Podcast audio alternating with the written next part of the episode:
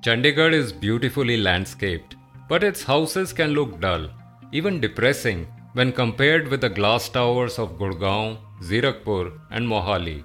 But it's an unfair comparison.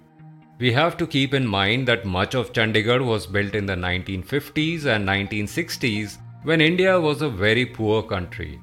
Gurgaon, Mohali, and Panchkula didn't exist then. If you compare Chandigarh's houses with those of villages in that era, you realize they were a massive improvement. No doubt they could have been smarter, but the designers were working to extremely tight budgets.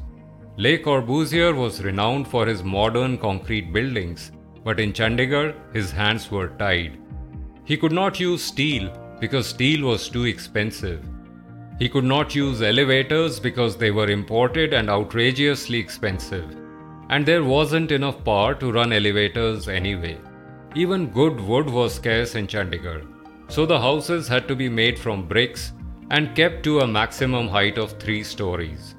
But there is another reason for the drab appearance of Chandigarh's houses, and that is Chandigarh's brutal summer. Because air conditioning was beyond anyone's wildest dreams, the architects decided to keep the windows of houses small.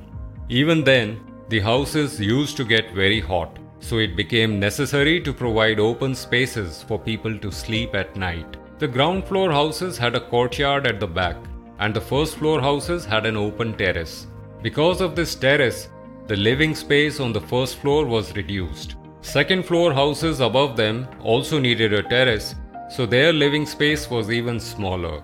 After that, it was impractical to build a third floor because the space was just enough for a house or a terrace you could not have both. Therefore, Chandigarh's old houses stopped at three floors.